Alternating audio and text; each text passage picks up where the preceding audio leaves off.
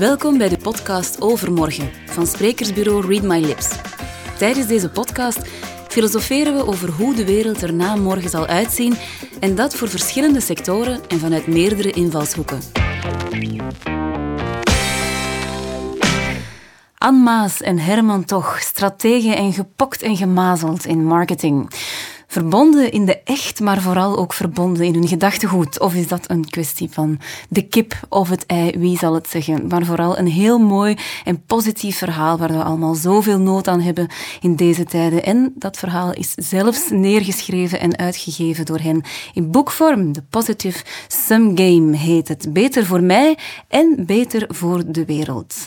Zij voorspellen winstmaximalisatie. Dat zal in de toekomst na purpose komen.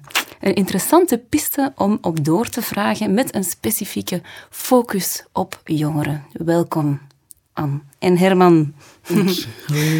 Hallo. Nee. Waarom, waarom is er nood aan een ander verhaal, aan een, uh, een positive sum game?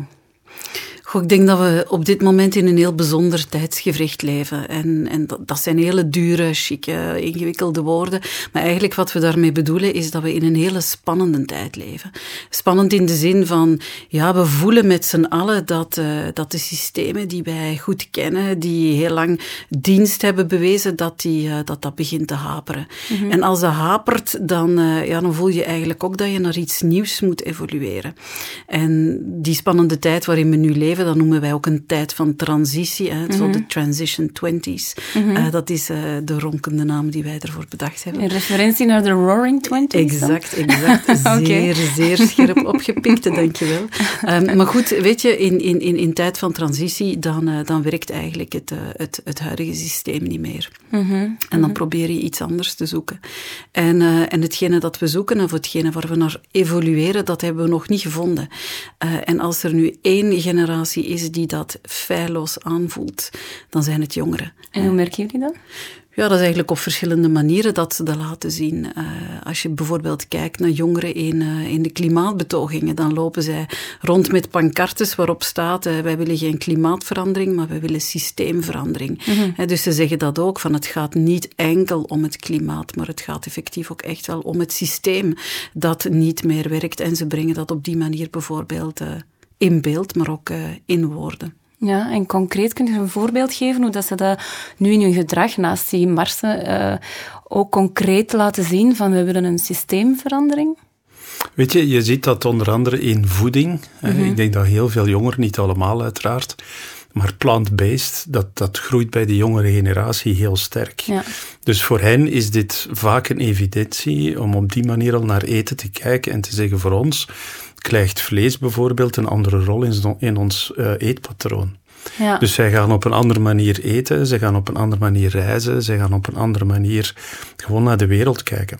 Ja, en zijn zij de, hoe moet je dat zeggen, de, de canaries in de, in de mijn die het dan aankondigen op die manier? De systems change die eraan komt? Ja, weet je, jongeren, het, is, het hoort bij jongeren zijn om, om op te treden en, en om, om de wereld anders te bekijken. Ik denk dat ja. dat een beetje is, allee, door alle generaties heen. Mm -hmm. Zijn het de jongeren, zijn het de studenten die op straat komen. Dus op, dat op zich is, is niet nieuw.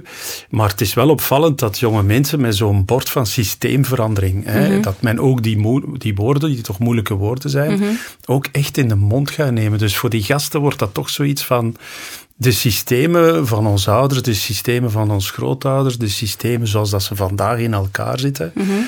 Als wij naar die wereld kijken, als wij naar, hè, vanuit hun perspectief is het onze toekomst kijken, ja, dan denken wij dat die systemen gewoon niet werken voor ons. Ja. Hè, want systemen moeten werken voor mensen en mensen moeten niet werken voor systemen. Mm -hmm. En dat voel je, denk ik, op heel veel vlakken bij die jongeren vandaag. En wat is volgens jullie aan het verschil met toch de jaren 60 bijvoorbeeld, die toen ook een appel en een, naar de oudere generatie schoppen was? Wat, is, wat maakt deze transitieperiode dan anders? Wel, weet je, een, kijk, de jaren 60 waren heel belangrijk, maar speelden zich toch voornamelijk af op één stuk van, het maatschap, van de maatschappij of het maatschappelijk mm -hmm. leven. En wat heel typisch is in een transitie, in een periode van fundamentele transitie, is dat eigenlijk zowat op alle domeinen in het leven of in de maatschappij zich afspeelt. Mm -hmm. nee, dat gaat over eten, dat gaat over, over uh, politiek, dat gaat over economie, dat gaat eigenlijk, voel je dat alle aspecten in de maatschappij vandaag onder druk staan. En dat is wel heel typisch voor een periode van fundamentele transitie. Ja. Nu, voor jongeren die nu momenteel dat allemaal voelen, maar nog misschien niet kunnen uitdrukken of moeilijker kunnen uit, of het allemaal niet goed weten, maar wel voelen we willen het anders. Ja, wat kunnen zij concreet eigenlijk anders doen? Um, heb je daar ik kan me voorstellen, een ander beleid voor nodig, ander soort werkgevers voor nodig. Ik kan me voorstellen dat jullie daar al heel veel over nagedacht hebben, dat er een heel uh, palet aan uh, ja, stakeholders is dat zich zal moeten aanpassen aan dat gevoel dat de jongeren nu hebben, maar misschien nog niet helemaal kunnen uitdrukken wat het dan moet zijn.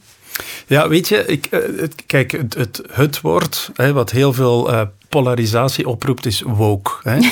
We hebben het er al over gehad. Oh, hier komt het, het woord waar we met z'n allen... Ja. Hè, maar het, het, interessante is, vinden wij, um, is woke komt van awakening. Mm -hmm. hè? En, en vaak wordt gezegd en je kan daarin meegaan of niet, is dat we in het tijdperk van een nieuw bewustzijn. Hè? En dan zeg je van, ah, maar misschien is het dan toch niet zo toevallig dat een woord zoals woke, dat mm -hmm. van awakening komt, dat dat vandaag zoveel emotie oproept voor en tegen. En dan zie je toch dat een pak van die jongeren in die woke-beweging overreageren. Mm -hmm. Prima, maar dat hoort ook bij hun leeftijd, mm -hmm. denken wij dan. -hmm. maar die gaan dan zoiets gebruiken om hun stem te trachten te laten horen in de Black Lives Matter movement en allerlei van die andere dingen. Gaan zij een weg zoeken om eigenlijk dat wat in hen zit toch trachten mm. woorden te geven en beelden mm. te geven. Maar ook daden, hè. En dat, dat, dat is nu precies ook zo spannend en, en tof, ook echt aan jongeren.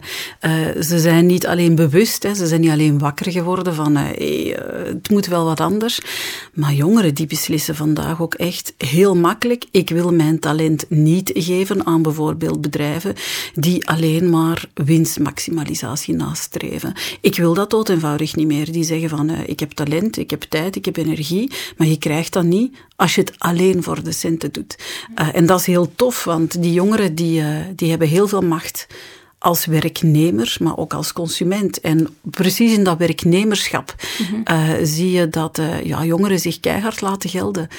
Dus dat is heel uh, inspirerend. En dat is ook heel positief eigenlijk, hè, want het is een, uh, wij geloven heel erg hard dat je in tijden van transitie ook heel veel dingen te winnen hebt. Dat niet alleen negatief ja. is en moeilijk, maar dat ook heel positief en heel aanjagend kan zijn. Ja. Ik hoor je ook zeggen dat het een, een wake-up call is aan de werkgevers dan, die anders de jongeren niet meer oh ja. gaan kunnen aantrekken. Daar oh komen ja. we helemaal op jullie uh, uh, werkvlak eigenlijk dan. Mm hè? Wat is nu concreet de, ja, de nieuwe richting waarin dat jullie de bedrijven proberen te gidsen om eigenlijk een antwoord te bieden op die nieuwe stroming en transitie? Ik hoor het u graag vragen, want wij babbelen er heel graag over. ja, ik, dit, is, dit is onze cue. Goh, ja. de, de positive sum game, dat is uh, ja, de positieve sum, uh, of de, de positieve som uh, vertaald in het Nederlands. En eigenlijk is dat een verhaal van en en. Vroeger moest je kiezen van ofwel ging je voor het een of voor het andere. En je ging ofwel voor goed voor jezelf, of anders ging je voor goed voor de wereld. En wij geloven dat je die twee keihard kunt combineren. Je hoeft niet meer te kiezen tussen het ene of het andere, maar je kan eigenlijk die twee in een zeer krachtig model uh, en een zeer duurzaam krachtig model duwen. Mm -hmm. En wij geloven uh, binnen die Positive Sum heel erg hard dat uh, ja, je goed voor uzelf kunt zorgen, dus die beter voor mij, uh, maar dat die beter voor de wereld, dat die er altijd onlosmakelijk aan vasthangt. Ja. En als je die twee samen gooit, dus dat plusteken ertussen zet, dan, uh, ja, dan, dan, dan, dan creëer je voor iedereen meerwaarde. Mm -hmm. En dan verliest er eigenlijk niemand. En uh, wij noemen dat ook wel eens maatschappijbouwend ondernemen. Ja. En daar zijn eigenlijk twee woorden belangrijk. Hè. Dat is ondernemen, want daar gaat het dan in ons geval wel over. Uh, maar het is wel maatschappijbouwend. Hè. Je doet het niet alleen voor uw eigen portemonnee of voor uw eigen faam of voor uw marktaandeel, maar je doet het op zo'n manier dat je meebouwt aan een betere maatschappij. En dat kan. En daar geloven wij ook keihard in. Ja, en hoe, um, hoe zal ik het verwoorden? Moest ik ondernemer zijn, zou ik denken, oké, okay, ik, ik, kan niet anders dan meegaan met die nieuwe stroom, mm -hmm. maar eigenlijk, ja, die winst is natuurlijk wel belangrijk, hè, want anders kan mijn bedrijf niet meer bestaan. Waar is zo... Hoe kun je ondernemers overtuigen van die schroom achterwege te laten en inderdaad voluit voor die positive sum game te gaan, zonder eigenlijk het gevoel te hebben van ja, ik wil niet verweten worden van um, eigenlijk een soort social washing te doen of greenwashing te mhm. doen, eh, maar eigenlijk wel liever winst wil maken. Waar is dat tipping point eigenlijk voor een, voor een onderneming? Want dat is wel belangrijk om een jongere aan te trekken om geloofwaardig te zijn, denk ik. Maar weet je, eigenlijk is dat tipping point al gepasseerd, Lin. En, en toen dat wij daarmee begonnen, vijf of tien jaar geleden, soms keek men naar ons als een soort wereldverbeteraars, een soort priesters. Hè? oh, mocht het maar zo schoon zijn. Herman de, de missionaris. Ja, hè, maar de realiteit is anders. En ik heb ooit een baas gehad uh, die van bij P&G, van bij Procter kwam. En de P&G'ers die luisteren zullen dat herkennen. En het was een vrouw en zij zei tegen mij: If it's not in the numbers, it doesn't exist. Hè? Dus ik kwam dan bij haar, soms zei ik: zei, Zouden we dit niet doen of dat niet doen? Maar dat was puur gevoelsmatig. En dan zei zij in een meeting tegen mij: Herman, als je dat niet in de cijfers hebt, dan, dan bestaat het niet. Mhm. hè? Nu gebeurt het vaak als we op een podium staan en we hebben het over transitie en purpose en meervoudige waardecreatie, dan beginnen wij met cijfers. En dan mhm. zeggen we van, kijk, bijvoorbeeld Unilever, die toch een beetje een voorloper is qua de multinationals, hè, waar je ook vragen kunt bij hebben, maar zijn eigenlijk wel een voorloper. Unilever zegt, kijk, onze purpose-gedreven merken, die outperformen de markt met 67 procent. DSM, een, een Nederlands bedrijf, een chemisch bedrijf, zegt: Kijk, onze purpose producten en merken hebben een veel grotere marge dan onze niet-purpose gedreven hmm. merken. Deloitte zegt van kijk, een nieuwe studie 2020 zegt de gemiddelde engagement levels in bedrijven is ongeveer 20, 25 procent. in die bedrijven waar er purpose is, is het 68 procent. De investment community is veel meer geld aan het stoppen in purpose gedreven bedrijven. Mhm. En dan vraag ik mijn publiek, ze hebben dan nu allemaal overtuigd dat werkt. Kunnen we het dan hebben over het waarom? hè? Want anders zitten jullie eerst naar ons een half uur of drie kwart te luisteren met mhm, zo'n mhm. klein stemmetje die zegt: het zal wel. Ja, het zal wel zijn. Hè? Werkt dat nu eigenlijk wel? Wat, we, wat we er ook soms bij vertellen, en dat is meestal een hele fraaie zin, en dan heb je hele luisterende oren, is heel veel ondernemers en bedrijven die zijn op zoek naar de anatomie van succes ik wil succesvol zijn met mijn bedrijf. Ik wil, ik wil iets achterlaten. ik wil een legacy bouwen. En we zeggen wel, de anatomie van succes vandaag is precies om dat soort van bedrijven en merken te bouwen. Mhm. En um, ja, Herman heeft het net uitgelegd. Hè, van, uh, je wint marktaandeel. Uh, het is net, uh, net bewezen met de cijfers van Unilever. Maar je krijgt ook makkelijker aandacht. je kan dat toptalent aantrekken. En het wordt ook veel fraaier en attractiever voor partners en investeerders om met jou in zee te gaan. Dus er valt bij wijze van spreken ja, bijna niet meer nee tegen te zeggen. Je zou, je zou al bijna jezelf tekort doen als je er nee tegen zegt. Herman? Ja, weet je, eigenlijk moeten we voor mensen die in bedrijven werken, en dan kom ik ze bieden op jongeren, mhm. is in de jaren zeventig uh, heeft Milton Friedman ooit een Nobelprijs gewonnen. Mhm met het belangrijke statement: the only uh, corporate social responsibility of a company is to maximize its profits. Ja. wel binnen een legaal kader, mhm. compliant, maar de purpose of business eigenlijk, ik kom wel bij het woordje purpose, is winstmaximalisatie. Mm dus dat is niet fout, dat was niet fout, dat was een leidende gedachte vanaf de jaren zeventig, dat uiteraard nog verder gegroeid is in de neoliberale gedachte. Maar ik heb economie gestudeerd, Allee, wij stelden ons daar geen vragen bij. Dat werd ons gedoseerd. Mm de jaren 80, 90, dat was het. The purpose of business mhm. is to maximize profits. Nu vandaag, en dan komen we een stukje bij dat, dat bewustzijn, dan gaan we zeggen, ja, maar dat kan toch niet? Het is ontspoord. Mm Een bedrijf staat niet los van het grotere geheel, van de planeet, van het welzijn van mensen. Mhm. Onze generatie, wij gaan in debat. En zeggen, ja, ja is dat zo? Mhm. want we hebben een soort belief dat dat niet klopt met dat we het geleerd hebben, hoe dat we tot nu toe 20, 30 jaar dat gedaan hebben. Dus wij moeten gaan nadenken. Veel van die jonge mensen, voor hen, en dan komen we bij die jongeren, mhm. Is dat heel intuïtief. Mhm. Die zeggen, ja, maar ik wil graag werken. En er is niks mis met streven naar winst of streven toch ook naar een stukje persoonlijk succes. Maar dat hoeft toch niet ten koste te gaan van die planeet. Of dat mhm. hoeft toch niet ten koste te gaan van het welzijn van mensen, mhm. van de maatschappij. Dus veel van die jonge gasten, op een of andere manier, zijn die anders gewired, Mhm. omdat ze ook naar die vorige generaties, omdat ze naar de resultaten Mhm. vandaag kijken. En die starten eigenlijk hun, eigen, hun eigen onderneming vanuit dat geloof. Ja. Hè? Wij spreken vaak met jongeren die zeggen, ja, je moet vandaag eens economie studeren of handelsingenieur. Er wordt nog altijd gepraat, Anne en Herman, enkel over winstmaximalisatie. Straf Hè? toch, hè? Waar Ja. zijn onze proffen? Waar zijn onze proffen ja. mee bezig? Weet je? Nochtans, ik denk die... Ik had een, een artikel gelezen over eh, BlackRock, een vermogens... eh, vermogensbeheerder eigenlijk. Dus als, zij, als die vermogensbeheerders investeren in bedrijven om met alleen maar de... Niet alleen, maar bon, onder andere een heel belangrijke ehm, nadruk op purpose. Als die bedrijven dan dus purpose eh, moeten dienen ja, dan kunnen ze niet anders dan dat zijn. Of ze krijgen geen, geen, geen geld niet meer om, om, Ja. te, om te maken of om te doen. Als die dan eigenlijk allemaal al mee zijn op die koers en die jongeren, hoor ik, zijn helemaal op die koers, waar zit dan eigenlijk nog de, de frictie? Dan denk je toch, oké, dat zit allemaal snor. dat, dat noemen wij soms het, het gevecht tussen de, de jonge goden, hè, de jonge mensen en, en de old farts. En dat is nu misschien heel stout om dat zo te zeggen. Maar in tijden van transitie, dan merk je dat eh, er een groep wil. Hè, een groep wil vooruit, wil het anders.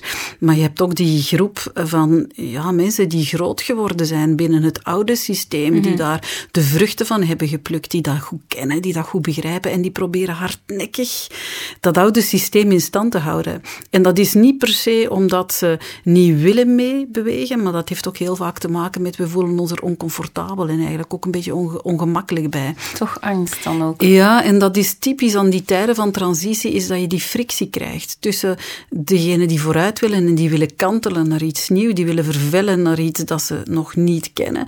En dan tegelijkertijd, ja, ook die, die groep van, ja, de, de, de, moet ik het zeggen, de partizanen die blijven vechten voor het systeem dat ze kennen. Maar dat is ook prima zo. Hè? Want als dat schuurt, dan begint dat achteraf ook te blinken. Hè? Je hebt, Als je er een nieuw systeem uit, uit wilt geboren zien worden, zoals de geboorte van een kind, of, dat hoef ik jou niet uit te leggen, Lien, daar moet je voor werken. Hè? En dan Ja. komt daar zo'n prachtige baby uit. Dus, dus die, die frictie, dat is echt heel... eh, Dat, is, ja, dat, dat, dat hoort erbij. Dat hoort bij dit tijdsgevricht. Ja, Herman, de partizanen Ja, dunnen ze uit. Weet je, BlackRock, Leen, daar valt iets voor te zeggen, maar natuurlijk, de realiteit is, is niet zo eenduidig. hè. In, in, neem bijvoorbeeld, hè, want wij zijn ook, ook wij zijn op zoek naar rolmodellen. hè. Je hebt daar een, een Fransman, ik denk Faber is zijn naam, eh, die CEO was van Danone. hè. En Danone die de laatste twee, drie jaar eigenlijk heel grote stappen onder zijn bewind zet. Die de eerste B Corp wordt in de US, die in Frankrijk zegt wij worden une mission à- een entreprise à mission, pardon. Ja. Dus die neemt daar heel grote stappen in. Nu, wat gebeurt er? Op een bepaald moment volgt het aandeel niet. Hè. Ja. Relat- niet volgen betekent Relatief relatief niet, in vergelijking met de Nestlé's of de Unilevers Mhm. van deze wereld. En wat gebeurt er? Dan heb je de activist shareholder, hè, die zegt, die korte termijn denkt en die zegt, meneer Faber, u levert niet wat u moet leveren. Mhm. Hè. En dan gaan we terug naar de wetgeving in de US, die zegt, het is de taak van een CEO om zoveel als mogelijk waarde te creëren voor die aandeelhouder. Ja, Dus helaas moet meneer Faber opstappen. ja. Weet je, en dan ook wij, hè, want dan gaan wij presentaties geven, dan gaan we wel eens over Danone gaan praten, dan zeg je, kijk eens hoe goed dan die bezig zijn. En dan ja, in ons publiek zegt nu, ja maar Anne en Herman, die Ja, ja. meneer is wel moeten opstappen. Hè? ja. En dat is zo natuurlijk ook voor de jonge gasten, wie leidt de weg, hè? wie toont het voorbeeld? Ik hoor u zeggen dat de wetgeving niet volgt. De wetgever, nee, de wetgever Dat is- remt. Dat is, dat is nog een, een andere podcast, Lien. Daar kunnen we, daar kunnen we zeer lang, volgende week. Daar kunnen we zeer lang en, eh, en enthousiast over vertellen. Maar mag ik toch Ja. nog iets zeggen Ja, over die jongeren? Want die jongeren die, die zijn van onschatbare waarden. Mhm. Hè? dat is, eh, die brengen energie, die hebben goesting. Die- ja, dat zijn eigenlijk gewoon... eh, ja, dat zijn mensen die gewoon echt... Het, het, het vuur, dat, dat komt er langs alle kanten uit. Mhm. En dat zijn aanjagers om te zeggen van... Come on, chop, chop, vooruit. Hè? We kunnen hier niet met de hakken in de sloot blijven hangen. En die steken ook andere eh, eh, generaties aan. En dus zij zijn niet alleen degene die voor die, ja, moet ik het zeggen, voor die, voor die frictie voor een groot stuk meezorgen, maar zij zijn ook degene die op die manier ervoor zorgen dat anderen ja, gewoon meegezogen worden. En dat is fantastisch dat zij dat doen. Dus jongeren die worden vaak zo'n beetje bekeken als zo de gasten die het allemaal nog moeten leren, hè, die nog niet veel kilometers op de teller hebben. Wel, in dit geval denk ik dat wij heel veel van jongeren kunnen leren. Ja. En in welke zin kunnen wij, want ik veronderstel, wij zijn allebei, van jullie zijn denk ik ongeveer rond uh, eind 40 of zo. ik, ik reken mijzelf ook niet, ook niet helemaal, helemaal bij de jongeren niet meer, denk ik dan, op mijn 38. Maar hoe, hoe kunnen wij, ik zal ons dan hè, alle drie, of de oudere generatie tegenover de jongere generatie, hoe kunnen wij ons opstellen om die jeugd jongeren maximale kansen te geven, eigenlijk zo in de brede zin van het ondernemerschap?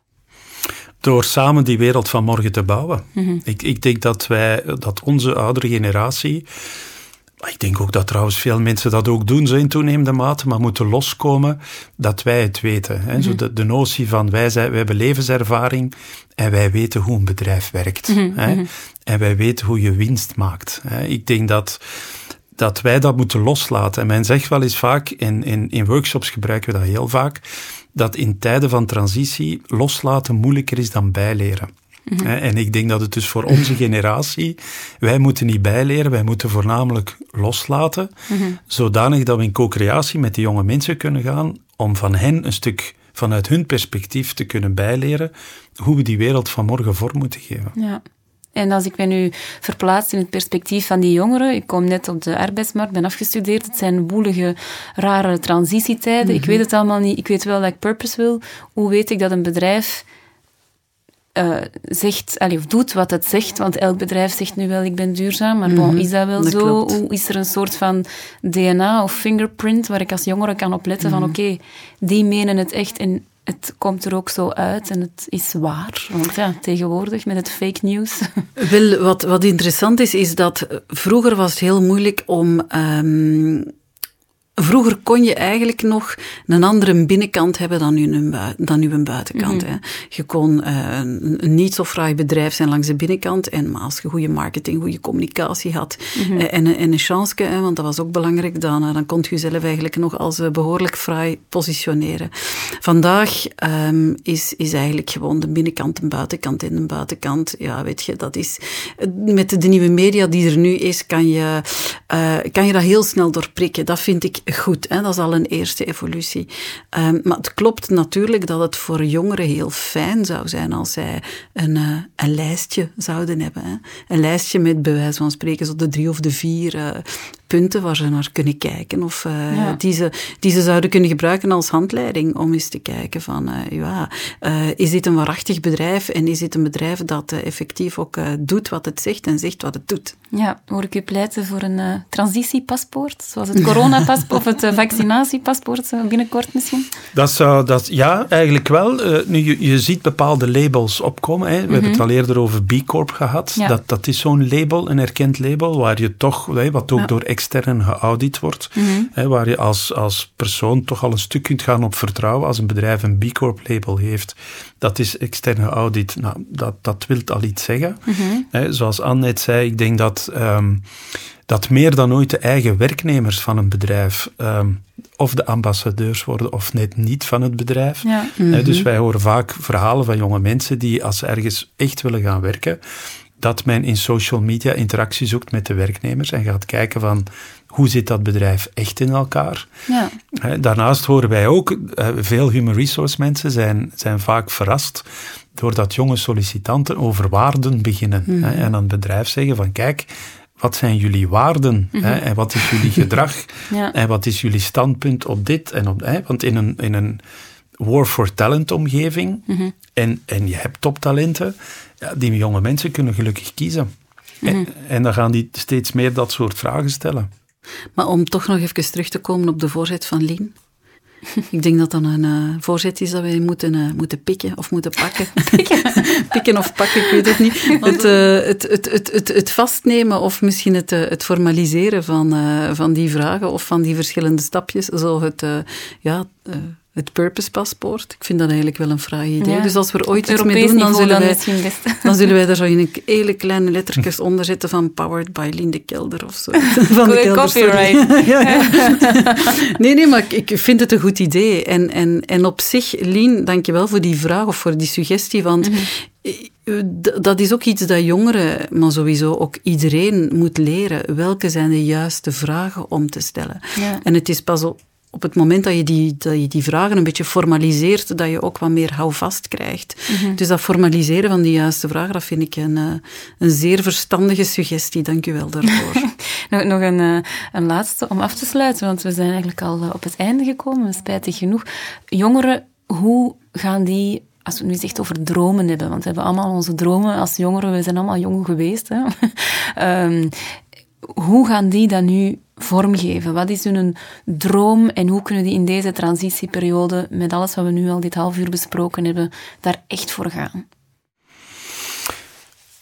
Als jongeren ons die vraag stellen, mhm. of uh, mij althans uh, die vraag stellen, dan geef ik vaak het volgende antwoord. Um, wij raden ze aan om toch eerst een beetje zelfreflectie te doen. Hè. Niet omdat dat moet zijn, maar om heel dicht bij hun eigen waarden en heel dicht bij hun eigen purpose in life te komen. En mhm. uiteraard, als je 18 of 20 of 20 of 3, het is niet zo evident. Maar om al toch zo eens een oefening te doen en te zeggen van wat is op dit moment in mijn leven, wat is mijn waardeset? En waar zou ik, als ik ergens ga werken, wat voor soort persoonlijke purpose zou ik wel willen ja, willen beantwoord zien in mijn job. Mhm. En ik denk dat het heel belangrijk is om die oefening te doen, om dan met je eigen persoonlijk kompas op die leeftijd, hè, dat hoeft allemaal niet zo complex te zijn, om met, met je persoonlijk kompas dan naar die bedrijfswereld te kijken, naar mensen te kijken en zeggen, bij, bij wie heb ik het gevoel mhm. dat ik daar wel een soort verbinding mee kan maken of zo. Weet je wel? Dat als ik daar ga werken, Ehm, wij zeggen zelfs aan bedrijven: hire for purpose and train for skill. Mhm. Weet je wel? Ja, tracht die mensen mhm.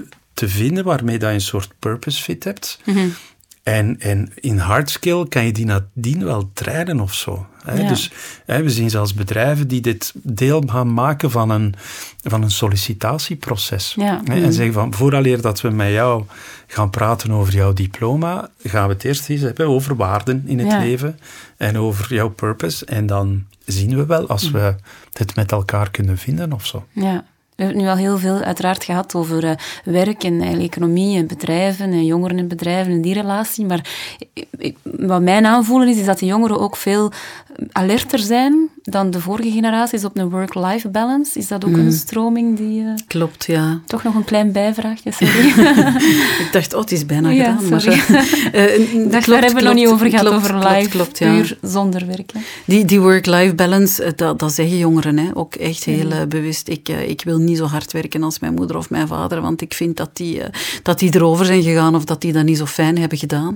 Um, dat voelen zij heel goed en dat, daar kiezen zij ook bewust voor. Mhm. Maar langs de andere kant zijn jongeren ook heel vaak heel bewuste consumenten. Hè? Dus die kracht die zit niet alleen in, uh, in dat werk en die zit niet alleen in die work-life balance, maar ook gewoon, zij snappen dat ook wel, dat, dat zij als consument heel veel kracht hebben om, uh, om merken groot te maken of om te nekken, om dingen wel te doen of niet te doen. Mhm, mhm. Ja, alleen ik ga toch eens tegengas geven, want work-life balance dat is een concept van onze leeftijd, denk ah, ik. Oké. Want dat, doet, dat klinkt als, ik heb werk en ik heb leven. Ja. Hè? En vroeger was dat zo. We hadden een leven en we kwamen aan de voordeur van ons bedrijf en mhm. dan stopte ons leven en dan gingen we werken. Mhm. Hè? Dus er was, er was helemaal geen holistisch beeld van jouw leven. Hè? En ik denk voor de jonge gasten steeds meer dat is één. En zeker als we in hybride werkvormen gaan komen, hè, waarbij dan we van thuis uitwerken, is tijdens ons leven willen we ook wel werken en tijdens ons werken willen we ook ons volledige zijn meebrengen. Mhm. dus ik denk dat voor hen mhm. niet zozeer over die balans gaat, maar het gaat steeds meer over ja, een beetje een moeilijk woord De work-life blend. De work-life blend. blend. Ja. ja, ja, de, het holistische, de eenheid zijn. Jezelf als mens kunnen meebrengen naar je werk. Dat willen zij. Ja. En? Mag ik er zo nog één uitsmijten? Tegenaan, tegenaan flikkeren. we hadden het net over zo van, ja, wat moet je dan als, of wat kun je als jongere doen? Mhm. Ik ben zelf een hele grote voorstander om, je vraag, om jezelf ook de vraag te stellen van waar krijg je de energie van? Mhm. Van, uh, van, van, van, ja, waar worden blij van? Hè? Los van alles wat Herman net, heeft uitgelegd, van mhm. wie zijde jij als mens, wat zijn uw waarden, hoe zit uw kompas in elkaar? Maar gewoon ook echt tegen jongeren zeggen van waar krijg jij nu echt veel goesting oplossing van, om elke dag uit je bed te komen en er gewoon echt een lap op te geven. En ik denk dat uh, dat, dat ook een hele belangrijke is. Want die energie die gaat nodig zijn hè, om, uh, om die boel te laten kantelen en die old farts te laten inzien van, uh, goh, weet je, er is nog wel een plek voor jou en we gaan samen veranderen, maar ja, je gaat toch wel een beetje een baan moeten ruimen voor die nieuwe wereld die dat wij gaan bouwen. Ja. Je hebt dus al gemerkt, boomers noemen wij old farts. Maar okay. dat is eigenlijk een, uh, een ander woord voor boomer. Oké, okay, boomer. Oh. Oké, okay, old fart. Oké, maar je komt toch wel uh, een, een mooi appel aan uh, ja, een transitie eigenlijk, die er sowieso aankomt. Ja. En heel veel energie en goesting bij de jongeren, maar die duidelijk uit jullie ogen ook spat. Dus laat ons zeggen, iedereen op de kar van de transitie. Is dat een een conclusie van deze, dit half uur? Ik zou het niet beter kunnen zeggen. Dankjewel, Anne en Herman. Graag gedaan. Beluister alle podcasts van Overmorgen op Soundcloud of Spotify. Met veel plezier aangeboden door sprekersbureau Read My Lips.